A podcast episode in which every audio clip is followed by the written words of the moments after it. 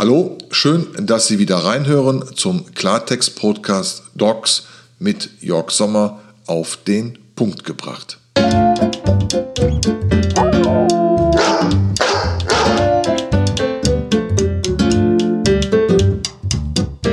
Hallo, lieber Ralf, schön, dass wir endlich hier mal die Zeit gefunden haben, bei dir in Düsseldorf über das Thema Wölfe in Deutschland, ein Wildtier, kehrt zurück zu sprechen. Ich sehe oft diese Medienberichte, vor allem im Fernsehen, da sind diese Wölfe mit ihren Welpen und so weiter. Und dann bin ich immer ganz begeistert. Und dann gibt es auch eine Diskussion, dass man sagt, die Wölfe soll man ziehen lassen, die Vermehrung soll man so lassen, wie sie ist. Da gibt es also ganz kontroverse Diskussionen und wir haben da oft auch schon am Telefon drüber gesprochen. Und dann habe ich auch das verstanden, wie du es mir erklärt hast, dass das mit der Wolfssituation in Deutschland gar nicht so einfach ist. Und darüber wollen wir jetzt mal aus deiner Sicht gerade sprechen. Guten Moin. Also die Sache ist ganz einfach die, ich habe es halt äh, verglichen mit der Situation in Skandinavien, wo wir halt äh, diese ähnliche Entwicklung vor 25, 30 Jahren hatten. Damals war ich auch ein absoluter Fan davon, dass es endlich wieder freilebende Wölfe gab und man die in der Natur sehen konnte. Und mittlerweile hat sich da meine Einstellung ein bisschen geändert. Also ich freue mich immer noch, dass es Wölfe frei gibt. Ich bin aber ein starker Anspruch also Befürworter davon, dass man die Zahl der Wölfe reglementiert. Ich sage jetzt auch gleich warum, weil wenn wir in so einem Gebiet wie in Deutschland, wo eigentlich alles nur noch als Kulturlandschaft dasteht, wo eine extremst hohe Infrastruktur ist, wenn wir da ein großes, weit herziehendes Raubtier haben, führt das natürlich auch zur Wanderbewegung von unserem normalen Wild. Aber wir haben halt auch Probleme mit den ganzen landwirtschaftlichen Tieren, also sprich mit Kühen auf der Weide, mit Pferden auf der Koppel, mit Schafen, Ziegen, was da keucht und fleucht, dass sie A von einem Wolf gerissen werden, aber was noch viel, viel schlimmer sein kann, ist, dass sie halt in Panik auf die Straßen springen. Und damit haben wir dann halt immer eine latente Gefährdung der Zivilbevölkerung. Wenn jetzt einer sagt, das stimmt nicht, dann kann er sich gerne fünf Minuten bei Google hinsetzen und wird genügend Berichte darüber lesen können. Das ist das Gleiche, warum ich halt auch äh, Leute warne, dass sie ihren Hund in der Brut- und Setzzeit nicht frei laufen lassen sollen, um genau solche Sachen zu verhindern. Dem Wolf kann ich das nicht beibringen. Und je mehr Wölfe da sind, desto mehr Futter braucht er und dementsprechend öfter passieren dann halt solche Vorfälle. Als Vergleich zum Beispiel in Schweden, einem Land, das flächenmäßig ungefähr 1,4 mal größer als Deutschland ist, in dem aber nur ein Neuntel, also sprich knapp 10 Millionen Menschen leben, gibt es 440 bis 470 Wölfe. Alles andere wird reglementiert. Hier in Deutschland leben geschätzt zwischen 12 und 1400 Wölfen. Und sie werden mehr, weil wir halt nicht eingreifen. Das nächste Problem ist mit dem Wolf, dass wir halt, ja, einen Artenschutz machen zu der einen Arten. Also als bestes Beispiel ist die Lüneburger Heide. Da hatten wir einen genetisch reinen Mufflonbestand, bis der Wolf kam. Jetzt gibt es diesen Muffelbestand in der Lüneburger Heide de facto nicht mehr. Es gibt vielleicht nur ein, zwei Tiere. Es ist ein wildes Schaf. Ah, okay. Ne, das kommt eigentlich aus Korsika, ist vor 300, 400 Jahren in Deutschland eingebürgert worden war ein genetisch reiner Bestand. Das ist auch ein Schaf, ein Wildschaf, das auf der aussterbenden Liste steht, ganz im Gegensatz zum europäischen Wolf. Dem geht es eigentlich sehr, sehr gut. Das nächste Problem ist, dass wir eigentlich gar nicht wissen, ob unsere Wölfe hier in Deutschland alle genetisch rein sind, weil wir zum Teil auch viele Hybriden haben, also sprich Mischungen aus Wolf und Hund. Das ist sehr, sehr schwierig. Da, wenn man da jetzt 20 Experten fragen würde, kriegt man wahrscheinlich 40 Meinungen. Da muss sich jeder seine Meinung selber zu bilden.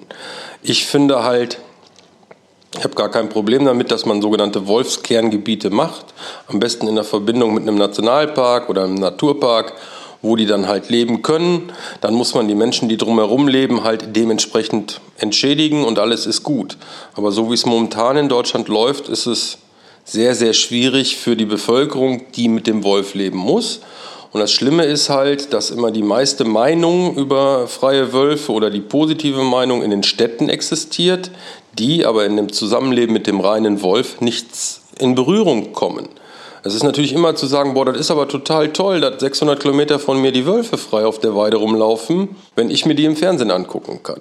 Wenn aber jetzt mein eigenes Leben davon beeinträchtigt wird, verändert sich sehr, sehr schnell auch die Sichtweise. Du hast natürlich auch eine besondere Sichtweise. Du bist äh, Rhodesien-Ritschbeck-Besitzer und gleichzeitig Jäger. Ja, führen drei Rhodesien-Ritschbecks. Ich nehme davon auch eine oder zwei manchmal mit zur Jagd, weil ich halt Jäger bin in meiner Freizeit. Aber ähm, ich bin halt eher so ein schwedischer Jäger. Das heißt, mich interessiert so eine Trophäe nicht, sondern eher das, was ich für die Küche schieße. Dementsprechend kann man mir halt nicht diese Trophäenkultur hinterher schmeißen, weil sie nicht existent ist. Aber aufgrund der Jagderlebnisse in Schweden hat sich halt auch mein Verhältnis zum Wolf ein wenig gewandelt, weil man da ganz, ganz schnell sieht, dass es einen Riesenunterschied zwischen unseren doch sehr großen und wehrhaften Hunden und einem Raubtier gibt. Weil selbst unsere Ridgebacks hätten in der freien Natur eine Überlebenschance gegen einen Wolf, die tendiert gegen Null. Also ich habe selber schon Leikers gesehen, die nach 35 Minuten nicht mehr lebend und angefressen vorgefunden worden sind. Und dann kriegt man eine etwas andere Einstellung. Nichtsdestotrotz will ich jetzt nicht jeden Wolf erschießen. Also das wäre auch nicht in meinem Sinne. Ralf, wie soll ich mich dann also verhalten, wenn ich Wolfskontakt habe? Du kennst mich, ich bin oft mit meinem Rhodesen Ridgeback, mit dem Mick im Outback unterwegs. Und wie soll ich mich verhalten, wenn ich jetzt einem Wolf begegne? Ich würde halt eigentlich als Tipp immer geben, das ist schwierig, aber ich würde als Tipp geben, versuch deinen Hund anzuschnallen, halte das wilde Tier im Auge, sei es ein Wolf, sei es ein Wildschwein, sei es was weiß ich nicht noch, und versuche dich dann schnellstmöglich zurückzuziehen. Ich sage ganz einfach, wenn diese wilden Tiere aggressiv sind, hast du mit unseren Hunden keine Chance. Mhm. Es kann natürlich auch dazu führen, also das weiß man halt auch aus Studien, dass wenn vermehrt Wölfe in einem Gebiet sind, sind zum Beispiel Wildschweine viel, viel wehrhafter dem Wolf gegenüber, aber auch den Hunden. Das heißt, sie attackieren und verletzen den freilaufenden Hund um ein Vielfaches schneller, als wenn sie dieser Gefahr sonst nicht ausgesetzt sind. Aber es ist ja irgendwo auch verständlich, ne? also wenn so eine Bache und ein Keiler mitgekriegt haben, die letzten fünf Frischlinge sind halt von Hunden, Wölfen gerissen worden.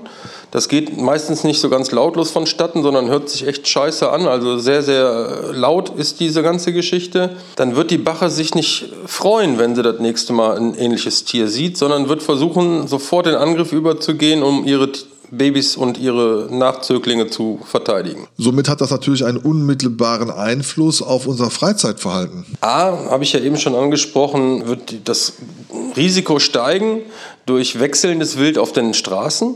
Das betrifft dich als Fahrradfahrer, das betrifft dich als Autofahrer, als Motorradfahrer, weil dann ist es wirklich immer eine höhere latente Gefahr.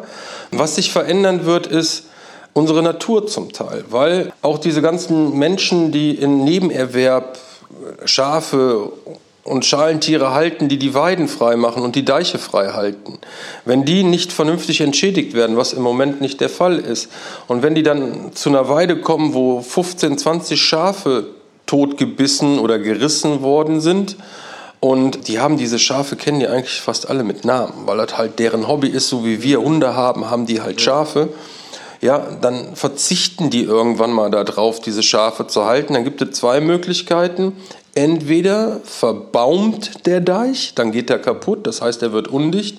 Oder aber wir als Gesellschaft müssen Maschinen dafür bezahlen, die dieses Freimähen oder Entbaumen für uns wiederherstellen. Dementsprechend ähm, entstehen höhere Kosten für uns, dadurch, dass wir uns den Wolf leisten. Oder aber wir haben halt nicht mehr die Natur so, wie wir sie kennen. Das muss man sich eigentlich auch mal vor Augen führen. Und das Gleiche gilt natürlich auch für Leute, die Pferde besitzen. Oder halt, äh, die in ihrer Freizeit ein paar Kühe und ein paar Rinder haben. Also es ist nicht mehr so, dass man, früher hat man gesagt, dass ein Wolf niemals eine Kuh oder ein Kalb reißen wird. Dem ist mittlerweile widersprochen und ist auch widerlegt, weil es genügend Fälle davon gibt.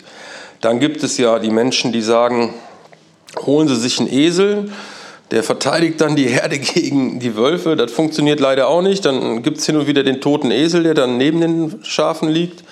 Dann gibt es die andere Möglichkeit, sogenannte Herdenschutzhunde sich anzuschaffen, die A relativ teuer sind, die B aber die gleiche latente Gefahr für uns Bevölkerung, die da nur spazieren gehen will, darstellt. Weil dieser Herdenschutzhund, wenn du da mit deinem Hund jetzt spazieren gehst, für den ist dein Hund an der Leine genauso eine Bedrohung für die Herde wie der Wolf. Das heißt, dann kann es passieren, dass du halt nicht vom Wolf attackiert wirst, sondern von einem Herdenschutzhund. Ich weiß jetzt nicht, was besser ist. Also, wenn du gebissen wirst von einem Kangal zum Beispiel, ja, der ist noch ein bisschen größer als der, die meisten europäischen Wölfe, das macht keinen großen Spaß, das tut auf jeden Fall weh. Und dein Hund wird es wahrscheinlich nicht überleben.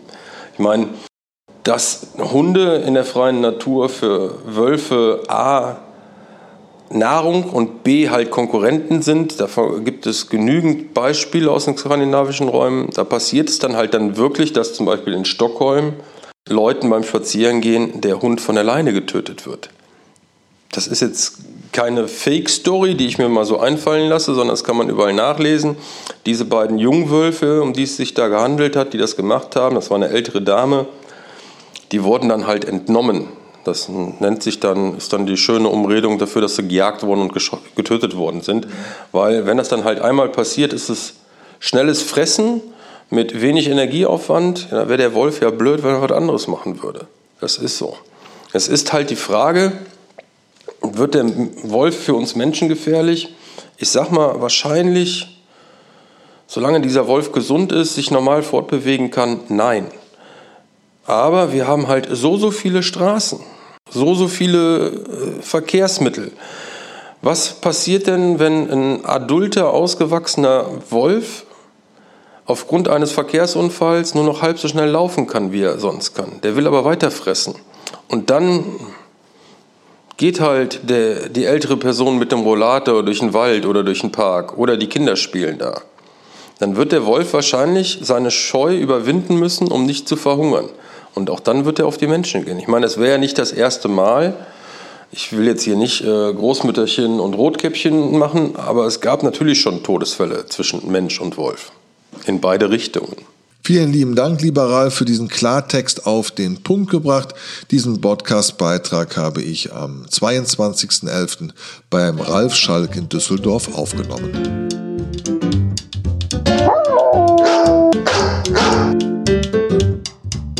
Das war der Klartext-Podcast von Jörg Sommer. Ich freue mich, wenn Sie mich liken, wenn Sie mich bewerten und ich freue mich, wenn Sie wieder bei Docs reinschalten. Bis zum nächsten Mal.